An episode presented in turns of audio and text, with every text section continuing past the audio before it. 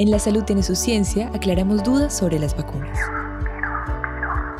Vacunarse es la medida más eficaz para protegerse de la COVID-19. En el mercado se ofertan dos tipos de vacunas, una de una dosis y otra de dos dosis. Ambos tipos entrenan tu cuerpo paulatinamente contra la enfermedad, pero no es sino hasta dos semanas después de la aplicación de la última dosis que estarás protegido. Por eso es importante que pese a estar vacunado, sigas cumpliendo las medidas de protección indicadas por los expertos. Exige vacunas de calidad para todos. Este fue un mensaje de la Academia de Ciencias Físicas, Matemáticas y Naturales y esta emisora.